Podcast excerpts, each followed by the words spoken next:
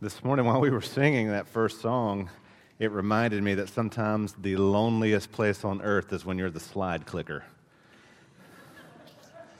So I don't know who you are this morning, but my heart goes out to you. That's, when, when Rachel and I were newly married, this was back when we were working at First Presbyterian in Dothan. We still had the overhead projector with the, you know, that you'd have to lay the sheets on there, and I was always the sheet guy.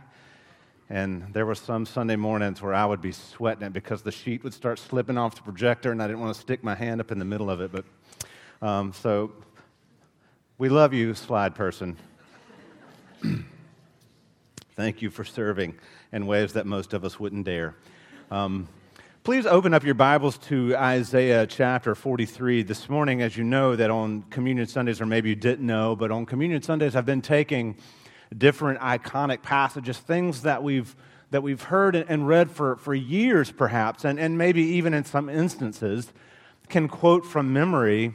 And so often, the rich truth of these passages, uh, they kind of become lost on us because it becomes so familiar to us. We've, we've looked at Matthew 11, Come to me, all you who are weary and heavy laden.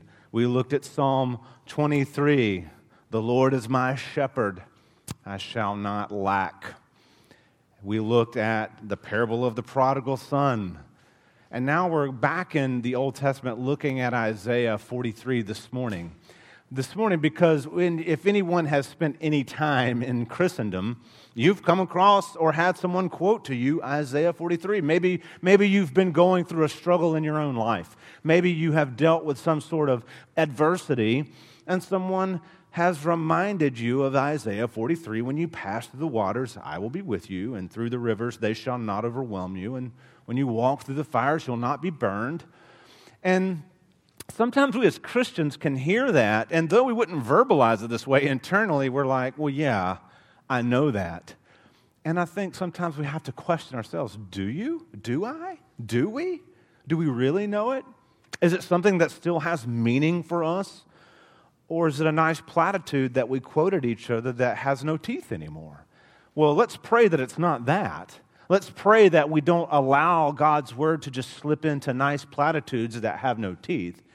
So I think it's good every so often to come back around to these familiar passages and be reminded why did they become iconic in the first place? They became iconic because of the deep, rich truth that is conveyed in these passages.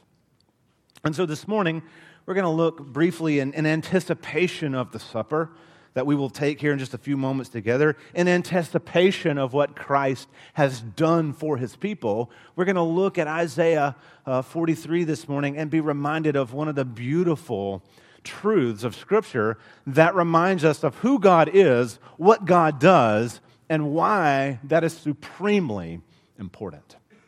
So, without further delay, let's turn our attention now to Isaiah 43. This morning, we're going to be looking at the first seven verses of this paragraph. So, beloved of God, this is God's infallible, inerrant word. But now, thus says the Lord, He who created you, O Jacob, He who formed you, O Israel, fear not, for I have redeemed you.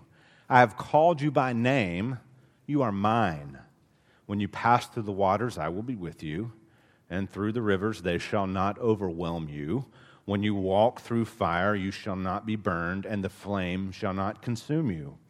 For I am the Lord your God, the Holy One of Israel, your Savior. I give Egypt as your ransom, Cush and Seba in exchange for you, because you are precious in my eyes and honored, and I love you. I give men in return for you, peoples in exchange for your life. Fear not, for I am with you.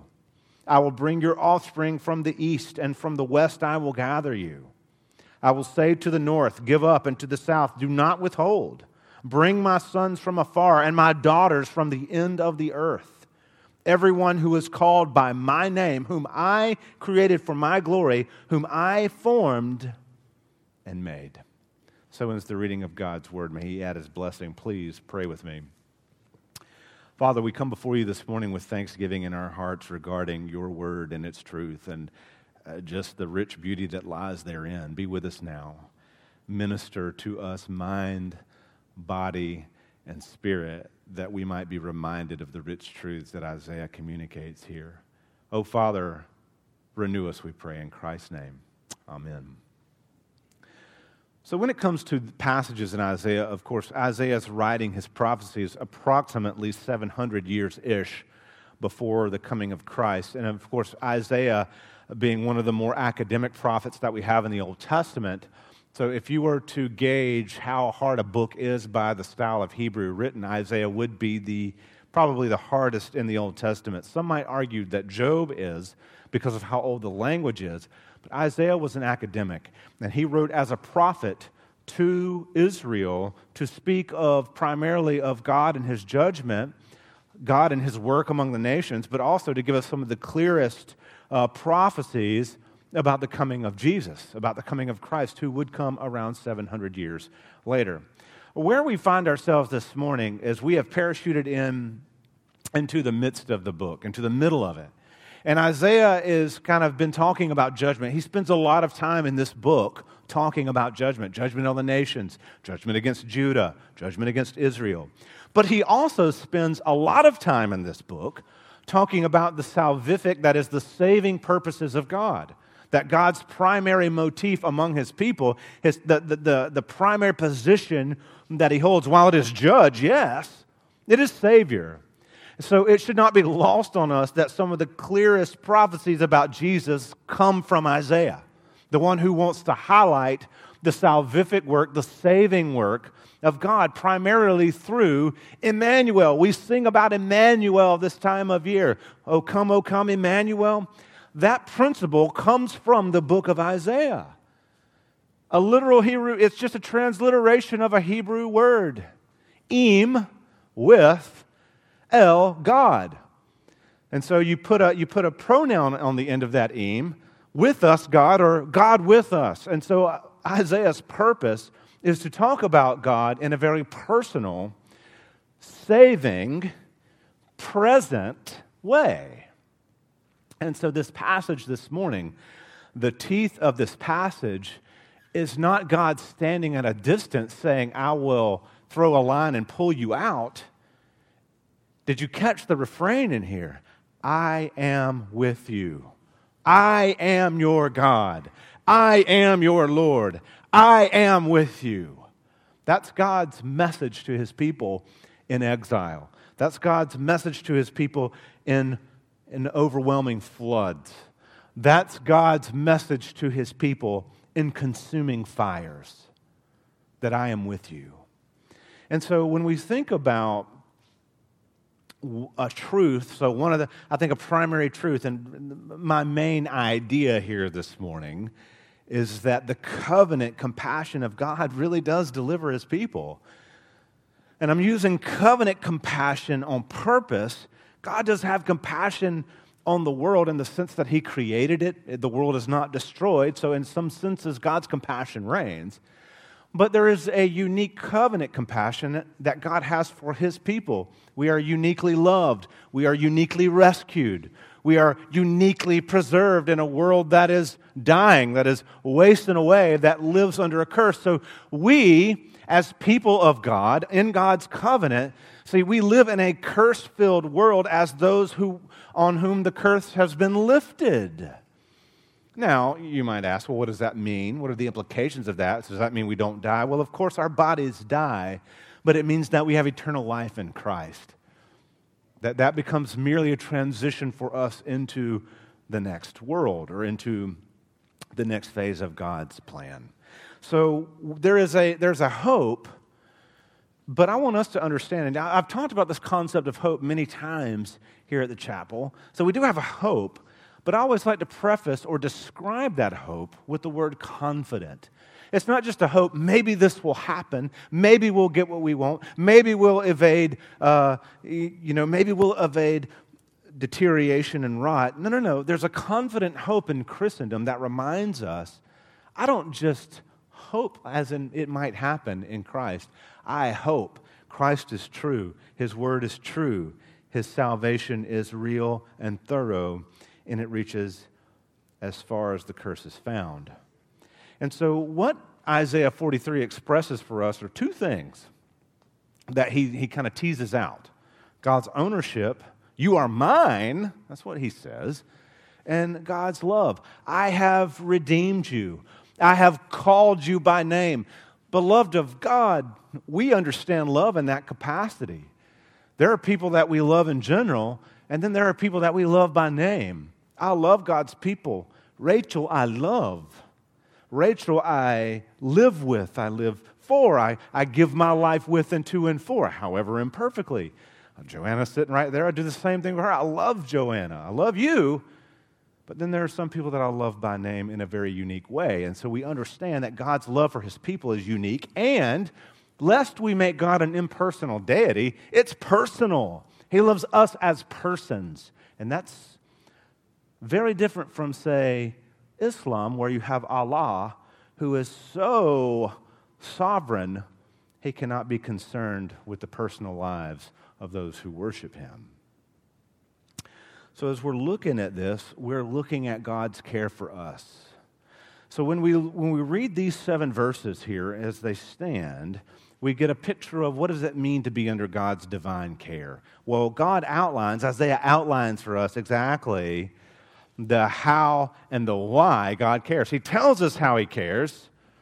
Ah, he redeems us. That's how He cares. Why does He care? Well, because we are His. We belong to Him, body and soul. That's what the first question in the Heidelberg Catechism gets at. What is my only hope in life and death? My only hope in life and death is Jesus Christ. It goes on to say that we belong to Him, body and soul.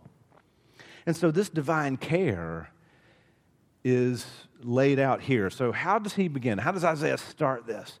But now, thus says the Lord, He who created you, O Jacob, He who formed you, O Israel, fear not, for I've redeemed you.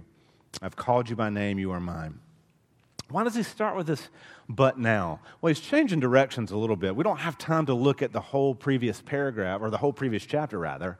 But if you look at the previous chapter, what Isaiah has been doing is laying out the judgment. I mean, you can just look at verse 25 and see. So he poured out on him the heat of his anger and the might of battle. It set him on fire all around, but, it, but he did not understand it. It burned him up, but he did not take it to heart. As God is talking about life, he's talking about Israel's failure to see and, and see what God was doing, to hear God's voice. And so he's laid this out. And so Isaiah 43 stands as a transition in thought. So, yes, God's judgment is real, God's wrath is real, God's wrath is even real for his people. But now, Isaiah says, Thus says the Lord, He who created you, i.e., who's personally involved in your life, who formed you. Think of a sculptor forming a statue or a bust. Like it's an intimate process as he or she uses his or her own hands to bring this thing to life. That's the notion that we get from God here. That God is speaking in the context of judgment, in the midst of trial. This is God's declaration to his people. Life is going to get hard for you. The exile is going to be hard for you. When you walk through fire and flood, what is our hope? Well, it begins, he says, Thus says the Lord. Who is it the one who created Israel? The Lord. Who is the Lord? This is Yahweh. Why is that name significant? That is the covenant name of God. That is the name God gave Moses. That is the name that declares, I am that I am. I am constant. I am eternal. I am your God. This is the one who declares to his people that I am with you. Who is the Lord? He's the God of the Exodus. Who is the Lord? He's the one who created and redeemed his people. Who is the Lord? He's the one who walks in love and mercy and compassion and faithfulness with Israel. Despite her lack of fidelity, he continues to pursue. Who is the Lord? He is that hound of heaven that says, whether you like it or not, I will love you. I will pursue you. I will catch you. And I will draw you back in. So often we like to think of God, and, and I've heard people say it well, he's the gentleman who'll open the door, but he'll not usher you in. Hogwash! If God doesn't capture us and, and bring us into the kingdom, beloved of God, we are not coming. We need God to pursue, to hound, to go, nope, nope, Nope. How many times have we done that with toddlers? Maybe some more than others. Some kids are generally more compliant, but the ones who aren't, you feel like a broken record. No, you can't do that. No, you can't do that. No, you can't do that. And why do we do it? Why? Not because we are glutton for punishment and we love just repeating ourselves. Because at the end of the day, we understand as those who are in leadership and authority that we love them enough to bring correction. We're trying to get them on the right path. And we know that in certain stages, if we don't choose it for them, they're not going to choose it. God understands the nature of humanity. He understands that his pursuit is everything. And without his pursuit, beloved of God, we have nothing. Fear not, he says. I have redeemed you. I have called you by name. You are mine. There are no better words in Scripture than that right there.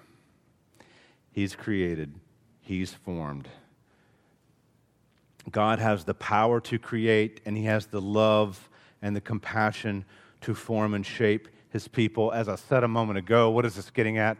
That He's intimately involved. He's not aloof, He doesn't stand at a at a, at a distance. He's not the deistic clockmaker who winds the clock in motion and says, Now figure it out. No, no, no, no, no. He walks with us he pursues us. And I love this redemption language. It's right in verse 1 For I have redeemed you. Not you redeemed yourself, not you were redeemed by Baal, not you did enough to make me love you. He just says right out of the gate, I'm the one who redeemed you. I'm the one who brought you out of Egypt. I'm the one who rescued you from bondage. I'm the one who lifts you up out of sin. I'm the one who raised up judges to deliver you. I'm the one who raised up Samuel. I'm the one who raised up David. And I will be the one who raises up Jesus. That's God's consistent message. That's why this word redemption, it's, it's an accounting term, and it does mean to buy back. When we redeem something, we are buying it back. We are, we are, are, are expressing that it has value, value enough that we are willing to take it and buy it back. We're paying the price for that thing. God redeems his people. He gives us this, this right here for I've redeemed you.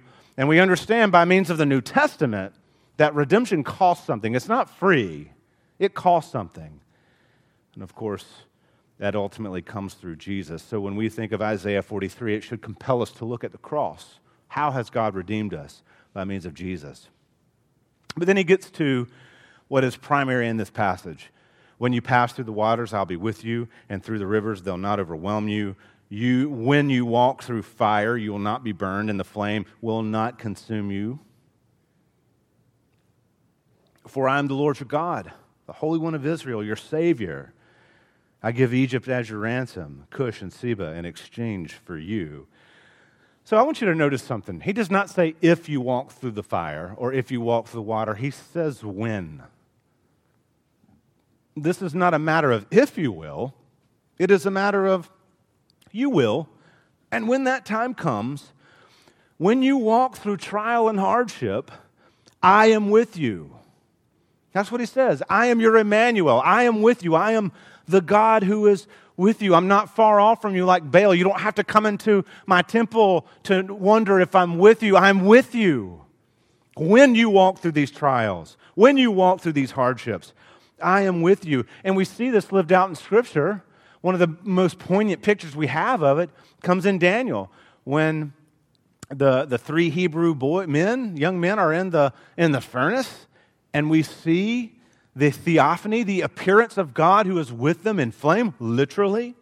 Psalm 139 says, Where can I go from your spirit? Where can I flee from your parents, uh, from your presence?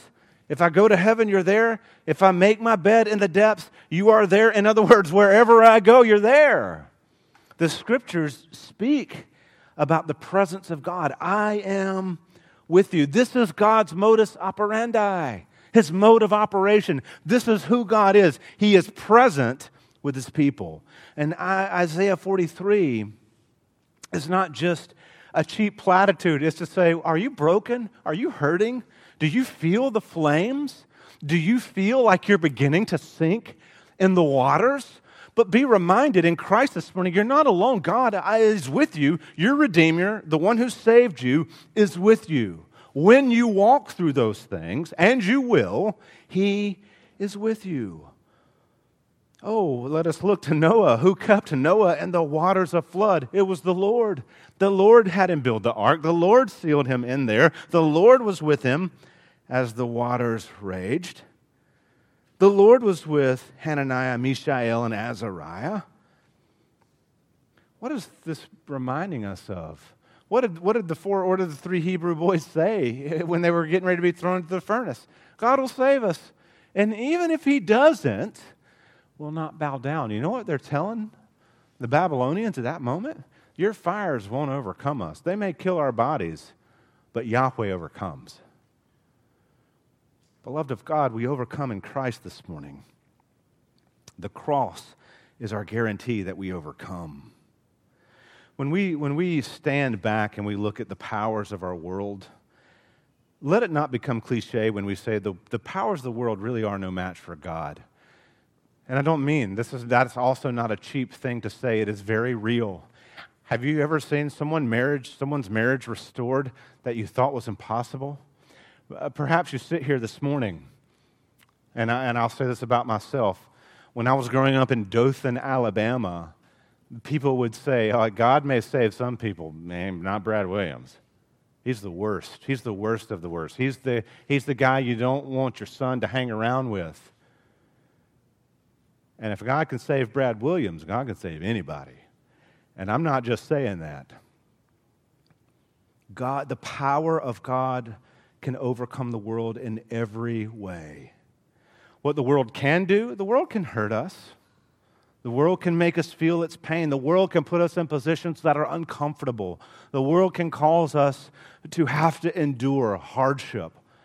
But the world is no match for God. The powers of the world, what can they take? Can they take your life? Yeah. Could they take your job? Sure. Could they take your reputation? Yes. Could your bank account be cleaned out? It sure could. What is the one thing that God gives that the world cannot take? It can't even touch. Real and true, everlasting life. And it's scary. I don't want you to think that I'm over here itching for someone to take everything I have. I'm not. I don't want to lose what I have. I don't want my family to die. I don't want to die. I don't want to lose my livelihood. But yet, those things are temporal, they will pass away anyway.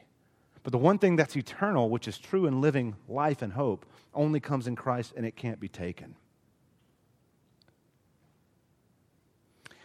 What is the overarching truth of this passage?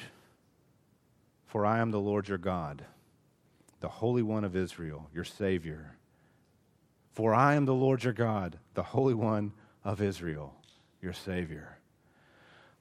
This phrase, Holy One, is a favorite of Isaiah's. He uses this often. The reason he does is because he's, he's creating a distinction between who God is and who we are. We are saints in the sense that we have been saved and made holy. God is the Holy One. the Holy One. You and I are not the Holy One. We have been made holy. We are a holy people, a holy nation, set apart to God. God is the Holy One, the one who is pure, the one who is perfect, the one who is supremely and uniquely fitted to be Savior. The only one who can save. Why? Because he's the only one who brings absolute holiness and perfection to the table. So, what qualifies God as Savior is that He is the Holy One. He is the Lord. He is God. Why does He talk about giving Egypt in exchange for His people? what I'm convinced that Isaiah is doing here is he's hearkening back to the Exodus. He's, he, he's, he's, he's hitting a note that Israelites would think of. So think of what is the grand picture in the Old Testament of God's salvation? It is the Red Sea. It is Moses and the Israelites coming to a body of water between the hammer and the anvil, and what are they going to do? They are trapped. There is no way out and God splits the sea, brings them through it, closes in the sea over their captors, and, and sends them on to the promised land. So we think about what is the picture in the Old Testament that the people of God would, would kind of gird at their loins and harking back to it's that. So it's no wonder that Isaiah is pointing Israel back to the Exodus, saying, God is the one who rescued you from Egypt. God is the one who brought judgment against Egypt. God bought you out of there and gave you new life. Now, why mention, mention Cush and Seba? For in the Old Testament way of thinking, you're talking about places who are far off. What is Isaiah saying there about God's character? That God will go to great lengths to rescue his people. He'll say this again by talking about gathering his people from the east and from the west, from the north and from the south. God doesn't abandon you. That's the point. He doesn't abandon me, He doesn't abandon us. He will go to where his people are and rescue them. Why? Why does he do this? Very simply stated, verse 4 because, causal statement, you are precious in my eyes and honored, and I love you. Beloved, I just stop right there and bask in the reality of that. Why does God do what he does? Because the people of God, we as a body, we are precious in his sight. We are honored. He loves us. Why does God redeem and rescue and save? Because of his love for us. So when we look at why redemption, why salvation, it really culminates in the character of God. And, and that's all we need, that's all it needs to do. We don't need to try to add to it.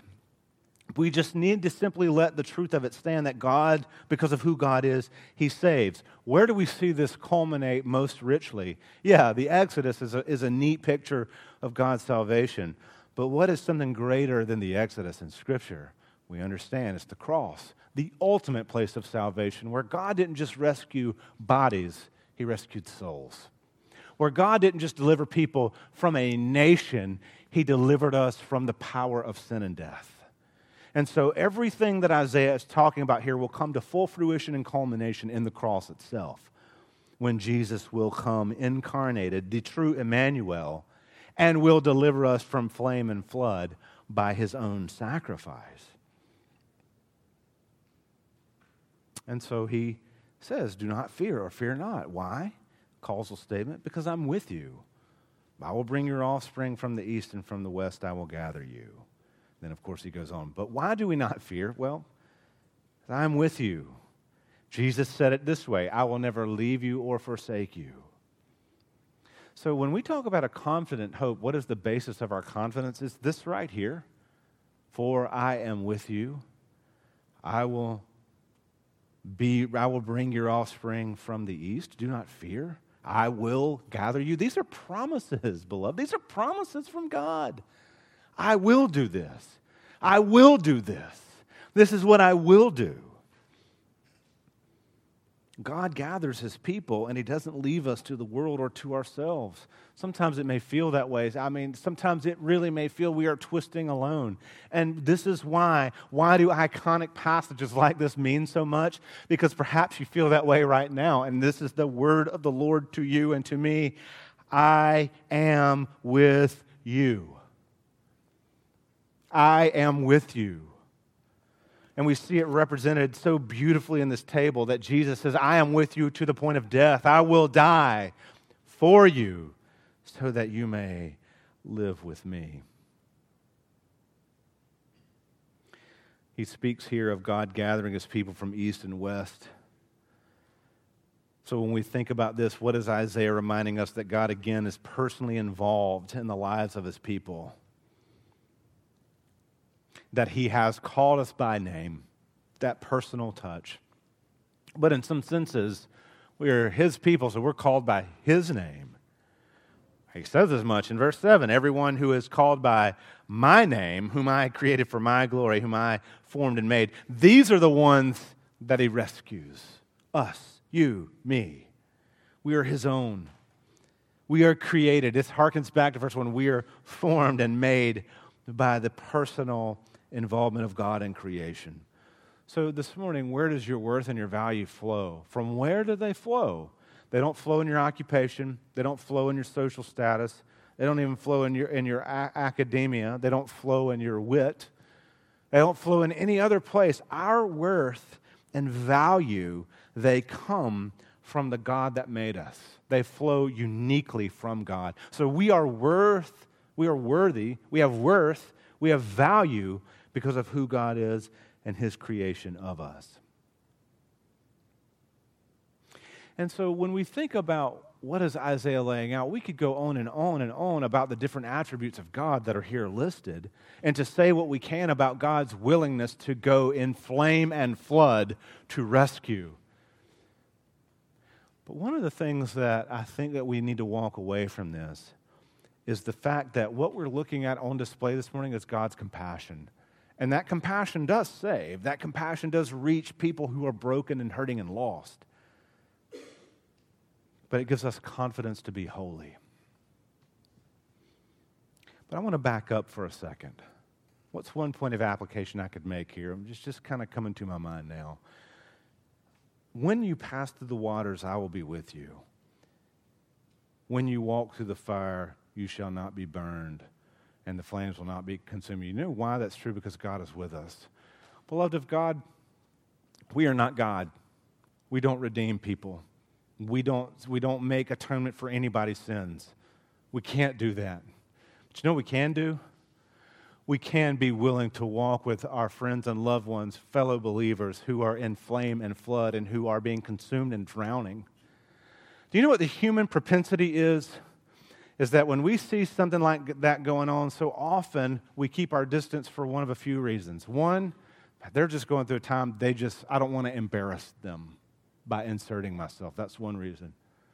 A more selfishly motivated reason is we don't want to be stained by what they're going through. We want to make sure that we distance ourselves so that no one associates us with whatever flame or flood they're enduring. Or three, sadly, it's just not convenient right now. I have my own life. Let me encourage us as believers in the Lord to be to emulate our God and be present with God's people. We never know what word we might speak, what hug we might give, what scripture we might convey, what truth we might speak, what, what we might never say, but just be there, what that speaks to other people.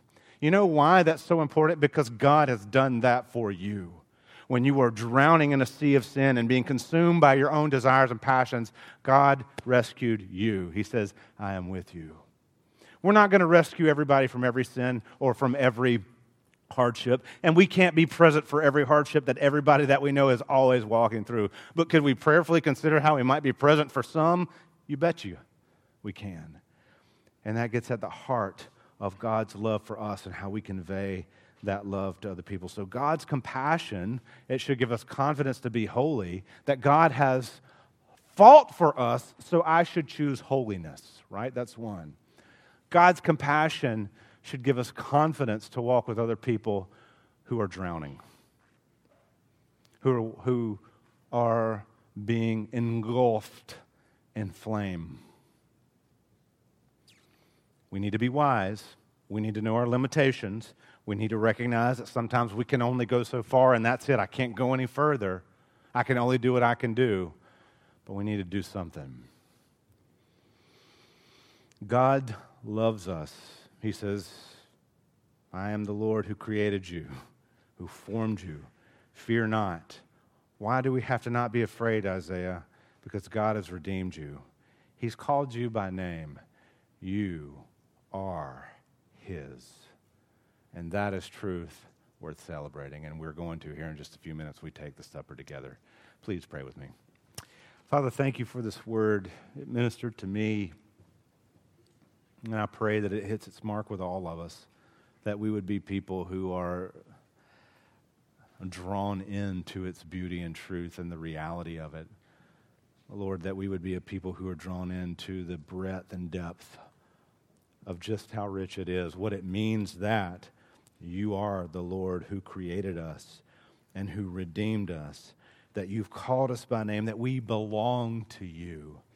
Oh Lord, may that ripple out. May that renew our minds and hearts. May that encourage our thinking and our living. Oh God, may we live boldly for you, I pray in Christ's name. Amen.